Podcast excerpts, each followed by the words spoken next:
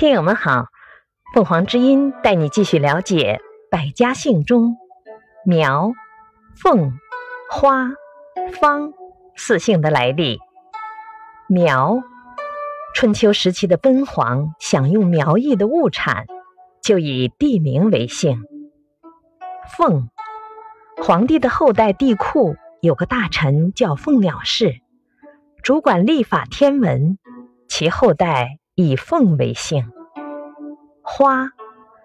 正史上发现最早的花姓名人为唐代有仓部员外郎花季木。